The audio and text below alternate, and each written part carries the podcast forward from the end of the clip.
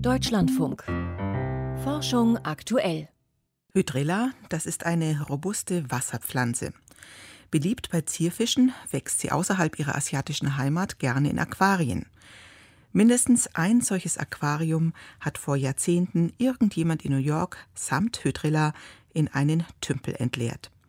Und damit begann ein Umweltkrimi, über den wir heute berichten werden. Unter den Opfern leider sehr viele Weißkopfseeadler, aber der Fall scheint endlich gelöst. Mein Name ist Christiane Knoll, herzlich willkommen. Großbritannien steht in der Pandemieeindämmung dort, wo wir gerne wären über 40 Prozent der Bevölkerung mindestens einmal geimpft, die Schulen seit dem 8. März wieder geöffnet. Wie geht es dem Virus unter diesen Bedingungen? Großbritannien zeigt gewissermaßen unsere nahe Zukunft und da ist ein Blick auf die Details ganz aufschlussreich. Was passiert zum Beispiel, wenn die Schüler nicht geimpft, aber ständig getestet werden? Volkert Wildermuth berichtet. Das Vereinigte Königreich schien der große Verlierer der Corona-Epidemie in Europa zu sein. Schon in der ersten Welle hohe Fallzahlen, überlastete Krankenhäuser, viele Tote. Und dann im Winter die neue Variante B117. Eine Zeit lang starben jeden Tag über 1000 Menschen. Doch dann kam die Kehrtwende, ein sehr scharfer Lockdown und ein erfolgreiches Impfprogramm. Damit hat Großbritannien die 7-Tage-Inzidenz innerhalb von zwei Monaten von über 600 auf aktuell unter 60 gedrückt, so der Epidemiologe Sebastian Funk von der London School of Hygiene and Tropical Medicine. Der harte Lockdown hat bestimmt einiges bewirkt. Wahrscheinlich ist der Effekt immer noch stärker als der der Impfungen. Zwar haben inzwischen mehr als die Hälfte der Erwachsenen eine erste Dosis erhalten, es braucht aber Zeit, bis der Immunschutz greift. Ganz deutlich ist aber etwas anderes zu beobachten. Jetzt haben wir schon seit Monaten also die höchsten Risikogruppen geimpft und von daher sehen wir da jetzt die Todesfallzahlen schneller sinken als zu erwarten wäre von den Krankenhauszahlen und den, und den Fallzahlen. Die Impfungen schützen also aktuell vor allem vor den schweren Verläufen. Die Infektionen aber drängt der Lockdown zurück.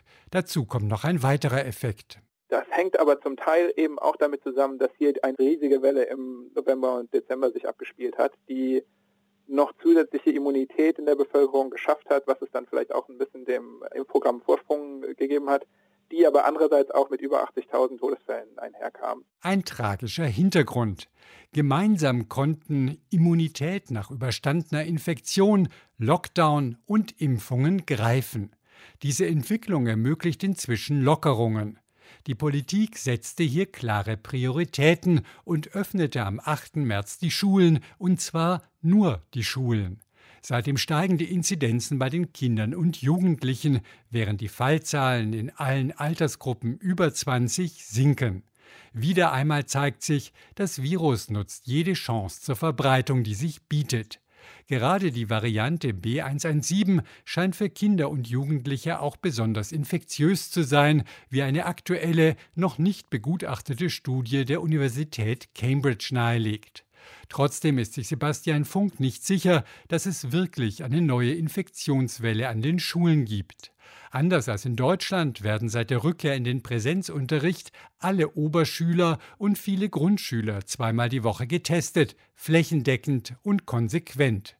Ob nur einfach mehr Infektionen an Schulen erkannt werden oder ob dort tatsächlich eine neue Welle entsteht, wird derzeit aktiv untersucht. Aber, so Sebastian Funk, Öffnungen haben in jedem Fall ihren Preis. Es ist natürlich klar, es ist zu erwarten, wenn mehr Kinder in die Schule gehen, dass es mehr Ansteckungsfälle dort gibt. Und wir wissen ja, dass schwere Verläufe sehr selten sind in Kindern, aber nicht völlig unmöglich. Die Infektionen können nicht nur für die Kinder und Jugendlichen zum Problem werden, sondern auch für die Gesellschaft. Während dem Virus generell immer weniger Verbreitungsmöglichkeiten offenstehen, bilden die Schulen ein Reservoir, in dem auch neue Mutationen entstehen können. Die Epidemiologin Anne Corey vom Imperial College London warnt insbesondere vor den Escape-Varianten, die den Impfungen sozusagen ausweichen und so einen dramatischen Anstieg an Infektionen auslösen könnten. Aktuell hält ein Reiseverbot die Varianten P1 und B1351 aus dem Land. Aber gerade wenn der Selektionsdruck durch die Impfungen hoch ist und es parallel in Nischen wie den Schulen weiter zu Infektionen kommt, können solche Varianten auch vor Ort entstehen. Tatsächlich wurde schon eine Art B117 Plus beobachtet. Diese Variante hat sich aber bislang nicht durchgesetzt. Der Erfolg sei also durchaus noch nicht gesichert, so Corey. Gerade deshalb geht das Land schrittweise vor, wartet nach den Schulöffnungen erst einmal ab. Und dann schaut man jetzt erstmal, okay, was passiert da, wie entwickeln sich die Fallzahlen und vor allen Dingen, wie entwickeln sich die Zahlen in den Krankenhäusern. Und dann ist jetzt nächste Woche so eine Evaluation fällig, wo dann beschlossen wird, ob ein, zwei Wochen später dann die nächste Stufe der Öffnung gemacht wird. Dieses Öffnen Schritt für Schritt ist für Sebastian Funk etwas, was andere Länder von Großbritannien lernen können. Dazu kommt das schnelle Impftempo. Der Ausblick ist jetzt eigentlich für die nächsten Monate so recht optimistisch. Auch wenn die Infektionen und die Todesfälle nach den nächsten Öffnungen zwischenzeitlich wieder ansteigen dürften. Der britische Weg aus der dritten Welle, Volkert Wildermuth war das. Seit 25 Jahren grübeln Experten über ein mysteriöses Sterben im Südosten der USA. 150 Weißkopfseeadler sind über die Jahre gestorben an einer neurologischen Krankheit namens AVN, wobei das A für Avian inzwischen gestrichen wurde. Das Sterben befällt die gesamte Nahrungskette und lässt sich zurückverfolgen bis ins Wasser der Seen. Aber was genau ist die Ursache? Timo Niedermeyer von der Martin-Luther-Universität Halle-Wittenberg war an der Aufklärung beteiligt. Heute wurde die Studie im Fachblatt Science veröffentlicht. Ich habe vor der Sendung mit ihm telefoniert und ihn gefragt, wann zum ersten Mal tote Vögel beobachtet wurden. Das war im Winter 94, 95 an einem See in Arkansas in den Vereinigten Staaten. Da sind tatsächlich tote Vögel aufgefallen, den Leuten, die da gewohnt haben beim Spazierengehen. Und dann wurden Wissenschaftler verständigt, die äh, diese ja, Todesfälle bei den Weißkopfseeadlern untersuchen wollten. Man hat dann gemerkt, dass nicht nur der Weißkopfseeadler betroffen ist, sondern dass der eigentlich eher die Spitze der Nahrungskette war. Von wie vielen Tieren reden wir da? Richtig, der Weißkopfseeadler ist ja als, als Raubvogel an der Spitze der Nahrungskette. Man hat dann äh, über die Jahre festgestellt, dass nicht nur der Weißkopfseeadler und andere Raubvögel wie Eulen oder Milane betroffen sein können von dieser Krankheit, sondern auch Blässhühner, Enten, Gänse, ähm, sodass man dann im Grunde die Nahrungskette zurückverfolgen konnte bis zu einer Pflanze. Bis zu einer Pflanze, das war die Hydrilla oder auch Grundnessel, die sich als invasive Art ausgebreitet hatte. Was war noch bekannt, als Sie mit Ihrer Fahndungsarbeit begonnen haben? Unsere Kooperationspartnerin Susan Wild an der University of Georgia in Athens, die hatte herausgefunden, dass die Tiere in den Regionen sterben, in denen diese invasive Wasserpflanze Hydrilla in den Gewässern vorkommt.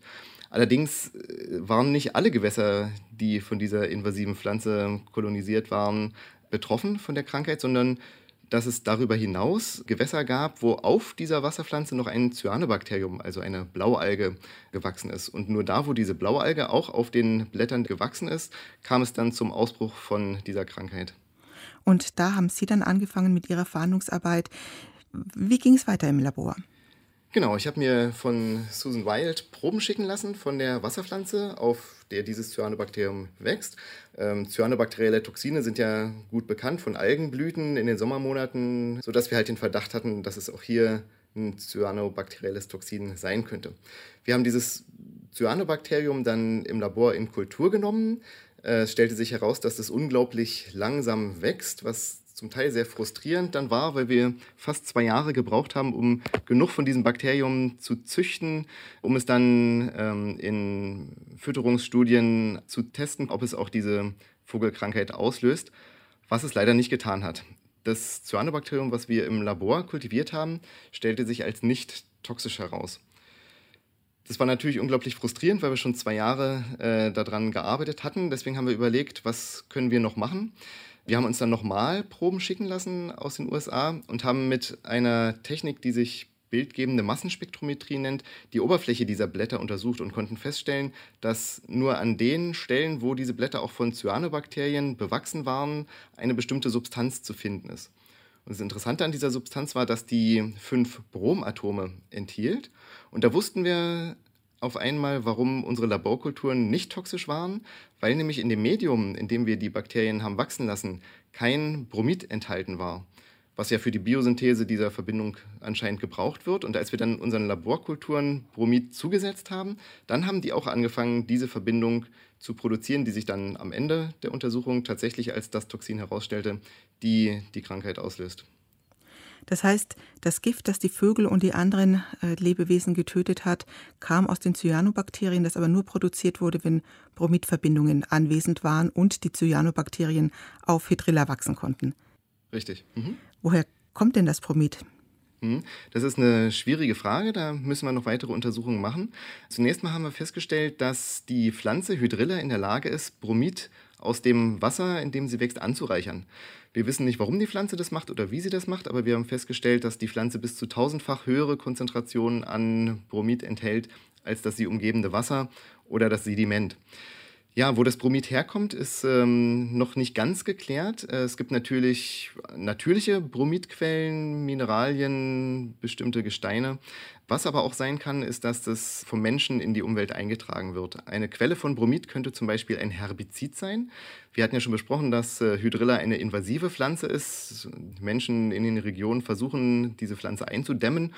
Zum Beispiel, indem Herbizide in die Gewässer gegeben werden. Und eins dieser Herbizide, Diquadlibromid, enthält, wie der Name schon sagt, Bromid. Aber es können auch andere Quellen sein, Industrieabfälle zum Beispiel aus der äh, Flammschutz äh, herstellenden Industrie oder auch Kohlekraftwerke. Kohle wird äh, manchmal behandelt mit Bromiden, auch die Abgase der Kohlekraftwerke, um zum Beispiel Quecksilber oder Schwefelverbindungen einzufangen, bevor sie in die Umwelt gelangen. Und diese bromidhaltigen Abwässer, die werden dann zum Teil einfach in die Umwelt geleitet und können da zur Anreicherung des Grundwassers und natürlich dann auch der Gewässer mit Bromid führen. Was wird denn leichter, wenn man jetzt gegen das Problem vorgehen will? Ist es leichter, Hydrilla aus den Zehen rauszukriegen oder ist es leichter, das Bromid abzustellen? Ja, Hydrilla zu entfernen ist eine sehr große Herausforderung. Das wird ja seit vielen Jahren, eigentlich fast Jahrzehnten versucht. Das ist eine Pflanze, die eigentlich in Asien heimisch ist, die sich aber seit den 50er Jahren in den USA ausbreitet. Die wurde durch Aquaristik ins Land gebracht. Da hat, ähm, ja, haben Menschen ihre Aquarien, die sie nicht mehr gebraucht haben, einfach in die Gewässer ausgekippt und da hat dann die Grundnessel angefangen, sich auszubreiten. Das ist eine sehr robuste Pflanze, die sich auch ähm, sehr schnell vermehren kann, auch aus kleinen Teilen. Das ist natürlich äh, ein großes Problem, weil winzige ähm, Fragmente der Pflanze, zum Beispiel durch äh, Motorboote oder durch unachtsame Angler oder auch durch Zugvögel, die von Gewässer zu Gewässer sich bewegen, weitergeschleppt werden können, sodass es eigentlich ja, fast unmöglich ist, diese invasive Pflanze einzudämmen. Ähm, Bleibt Bromid? Ja, genau. Das ist die zweite Möglichkeit. Dazu müssen wir erstmal rausfinden, woher das Bromid tatsächlich konkret kommt. Das ist was, was die amerikanischen Partner jetzt vorhaben, um dann zu schauen, können wir das verhindern, indem man zum Beispiel Regeln schafft, dass bestimmte Herbizide nicht mehr eingesetzt werden dürfen oder dass man die Abwässer, die äh, in den Kohlekraftwerken anfallen, aufarbeitet, bevor man äh, sie einfach ja, in die Umwelt entlässt. Besser wäre natürlich, man würde den Eintrag von Bromid in die Gewässer sofort stoppen, aber ohne die entsprechenden Daten ist das schwer durchzusetzen, sagt Professor Timo Niedermeyer. Er forscht als Pharmazeut an der Universität Halle-Wittenberg. Seit Dienstag steckt ein riesiges Containerschiff im Suezkanal fest. Die 400 Meter lange Ever Given. Bei starkem Wind hat ihr Bug das eine Ufer des Kanals gerammt, das Heck steckt im anderen fest. Seit drei Tagen geht nichts mehr in dieser wichtigen Meeresstraße, durch die normalerweise 10 Prozent der weltweiten Seefracht fährt. Ein Stau aus mehreren hundert Schiffen hat sich gebildet. Jeden Tag blockiert er Fracht im Wert von 8 Milliarden Euro. Und alle fragen sich, wie bekommt man den Riesen da bloß wieder weg? Unser Autor Piotr Heller ist zugeschaltet. Piotr, wir fragen uns das auch. Was hast du herausgefunden? Ja, genau, wir fragen uns das, aber es ist eben noch nicht ganz klar, wie genau die Ever Given da wegkommen soll. Zumindest ist aber klar, wer sie wegbekommen soll. Das ist die niederländische Bergungsfirma Smith. Ein fast legendäres Unternehmen ist das. Die haben damals die Kurs geborgen, das gesunkene russische Atomboot und auch die Costa Concordia im Mittelmeer. Und ich habe jetzt kurz vor der Sendung mit einem Sprecher des Unternehmens telefoniert. Bergungsexperten mit viel Erfahrung also und trotzdem ist die Evergiven im Suezkanal eine Herausforderung. Warum? Absolut. Vielleicht nicht aus dem Grund, äh, weshalb man glauben würde. Die Herausforderung ist die Zeit. Du hast ja gerade gesagt, was für ein Schaden durch diesen Stau jeden Tag entsteht. Es muss jetzt wirklich schnell gehen. Rein technisch gesehen hat Smith vor fünf Jahren einen ähnlichen Fall gehabt. Da war die Indian Ocean, das ist auch ein ähnlich großes Schiff, in der Elbe auf Grund gelaufen aber sie hat eben nicht die Elbe blockiert. Die Experten hatten genug Zeit, um Hilfsschiffe zu organisieren, den Boden auszugraben, wo sie drin steckte. Die haben auf günstige Gezeiten gewartet und als alles bereit war, zogen sie sie mit zwölf Schleppern raus. Was genau soll jetzt im Suezkanal passieren? Man muss sich erstmal so ein bisschen vorstellen, wie die Ever Given da drin steckt. Wenn wir mal von oben drauf schauen und uns ein Ziffernblatt vor Augen halten. Der Suezkanal geht praktisch von unten 6 Uhr nach oben 12. Der Bug der Ever Given, also die Spitze, zeigt auf 2 Uhr, das Heck auf 8 Uhr. So verdreht steckt die da drin, richtig festgefahren im Sand des Ufers. Um sie wieder frei zu bekommen, muss man sie jetzt gegen den Uhrzeigersinn drehen und gleichzeitig nach hinten ziehen. Der Chef von Smith hat dieses Schiff mit einem gestrandeten Wal verglichen. Und jetzt stellen wir uns mal vor, wir ziehen kräftig am Schwanz von diesem Wal. Dann kann es passieren, dass der Schwanz ins Meer zurückgezogen wird, der Rest des Wals aber an Land bleibt. Das wäre nicht so gut. Aber so ähnlich ist es leider. Hier bei dem Schiff, der Kanal hat einen V-förmigen Querschnitt. Die Ever Given liegt vorne und hinten auf. Das sind Belastungen, für die war so ein Schiff nie konstruiert. Was weiß man denn über den Zustand des Schiffs? Ja, das war das Erste, was die Bergungsexperten gemacht haben sollen, als sie gestern früh aus Holland angeflogen sind. Die haben das Schiff untersucht. Und die gute Nachricht ist, sie ist nicht beschädigt. Aber das muss jetzt auch so bleiben. Deshalb werden die Experten bei den nächsten Schritten immer die Kräfte im Kopf haben müssen, die auf das Schiff wirken. Und diese Schritte sind Ballastwasser und Sprit abpumpen, damit sie ein, sich ein bisschen hebt. Außerdem Sand und Schlamm vom Bett des Kanals abtragen, um das Schiff praktisch auszugraben. Dafür sind Baggerschiffe im Einsatz, die 2000 Kubikmeter Material pro Stunde abtragen können. Und dann kommt der große Moment. Dann soll ein Ankerziehschlepper das Schiff nach hinten wegziehen. Es ist ein spezielles Schiff, das eigentlich festgefahrene Anker, die sich im Meeresboden eingegraben haben, dort wieder rausbricht. Dieses konkrete Schiff, das da jetzt zum Einsatz kommen wird, kreuzte übrigens gerade glücklicherweise südlich vom Suezkanal, denn da wird es ja gerade gebraucht, um die Ever Given nach hinten zu ziehen. Nördlich hätte es nicht so viel geholfen. Wann wird es denn soweit sein? Der Sprecher wollte keine Prognosen machen, aber am Montag und Dienstag wäre optimaler Zeitpunkt, da wird während der Flut der Wasserstand im Suezkanal etwa 30 Zentimeter höher sein als heute. Nur, es ist nicht klar, ob die ganzen anderen Arbeiten bis dahin auch wirklich abgeschlossen sind. Falls nicht, wird der Wasserstand dann im Laufe der Woche und später wieder sinken, das heißt noch mehr Sand und Schlamm abtragen, noch mehr Gewicht vom Schiff bekommen, um es zu bewegen. Und da müssten dann die Container runter wahrscheinlich. Und dafür muss man spezielle schwimmende Kräne zuerst organisieren und dann in den Suezkanal bringen. Das klingt aber nicht gerade optimistisch. Ja, sagen wir es mal so, die Reederei, die die Ever Given betreibt, hat laut dem US-Sender CNBC gerade zwei Schiffe, die eigentlich durch den Suezkanal sollten, umgeleitet und schickt sie um das Kap der guten Hoffnung. Das ist ein Umweg von einer Woche. Und andere Reedereien, die machen gerade das Gleiche. Also die wetten darauf, dass zumindest dieser Stau noch lange anhalten wird. Ein Problem im Suezkanal und immerhin ein Plan. Danke, Piotr Heller. Und hier geht es weiter mit den Meldungen und Lucian Haas. BioNTech und Pfizer haben mit Studien zur Sicherheit und Wirkung ihres Corona-Impfstoffes bei jüngeren Kindern begonnen. Die ersten Probanden hätten gestern die ersten Dosen erhalten, teilte BioNTech heute mit. In Studien der Phasen 1, 2 und 3 würden gesunde Kinder im Alter zwischen sechs Monaten und elf Jahren einbezogen. Läuft alles nach Plan, könnte der Impfstoff für jüngere Kinder Anfang 2022 verfügbar sein. Auch nach einer überstandenen Corona-Infektion bringt eine Impfung Vorteile. Das zeigt eine Studie eines US-Forscherteams im Fachmagazin Science. Getestet wurde an 15 Probanden, die bereits eine Infektion mit SARS-CoV-2 überstanden hatten, inwieweit deren im Blut befindlichen Antikörper die neue südafrikanische Virusvariante B1351 neutralisieren können und zwar einmal bevor und nachdem sie zusätzlich mit mRNA-Impfstoffen von BioNTech Pfizer oder Moderna geimpft wurden. Die Menge von neutralisierenden Antikörpern gegen die Variante B1351 stieg schon nach der ersten Impfdosis bei 13 der 15 Probanden deutlich an. Sie lag dann sogar höher als bei anderen, komplett mit zwei Dosen geimpften Probanden, die zuvor aber noch keine Corona-Infektion durchgemacht hatten. Die Nationalen Akademien der Wissenschaften der USA empfehlen ein großes Forschungsprogramm zum Geoengineering. Beim solaren Geoengineering geht es darum, den Klimawandel einzudämmen, indem die Einstrahlung der Sonne auf die Erde gedämpft wird.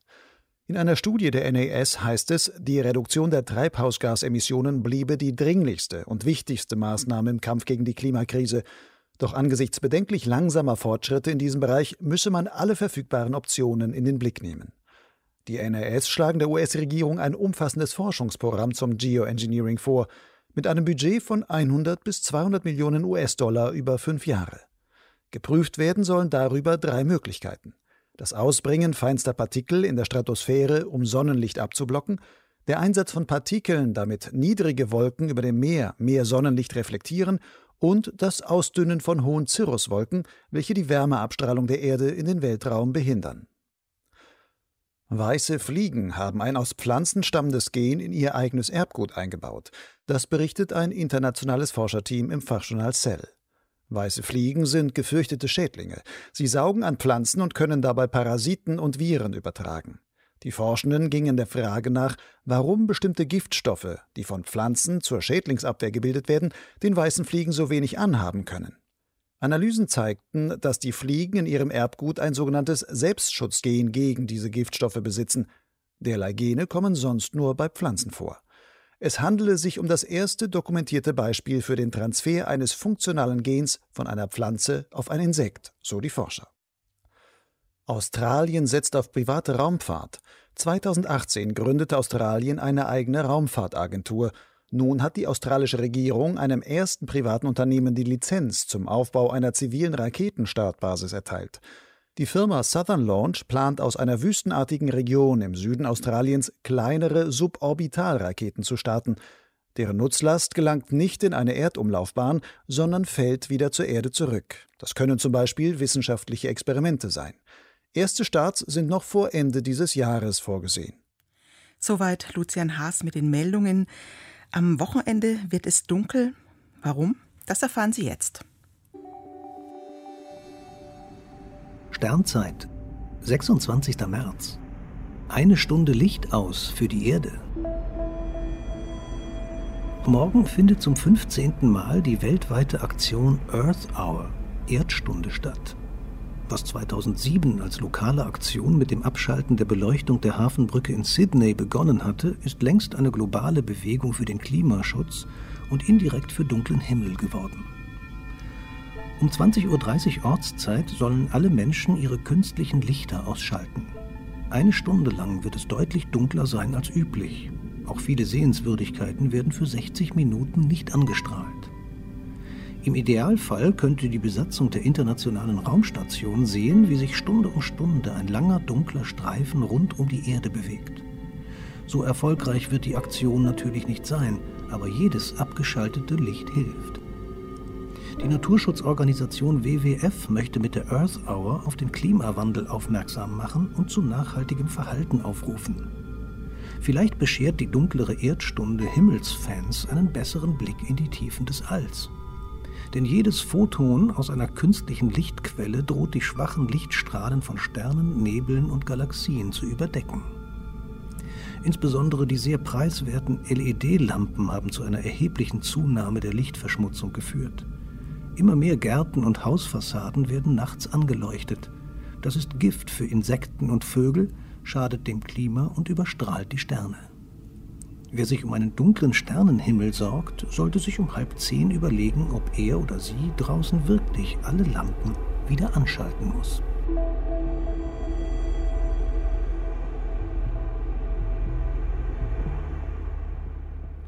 Produziert Elatissen bald den russischen Impfstoff Sputnik V? Das ist ein Thema gleich nach den Nachrichten bei Wirtschaft und Gesellschaft. Außerdem die Einigung auf eine Agrarreform. In Wissenschaft im Brennpunkt geht es am Sonntag um die britische Forschung nach dem Brexit. Mein Name ist Christiane Knoll. Danke fürs Zuhören.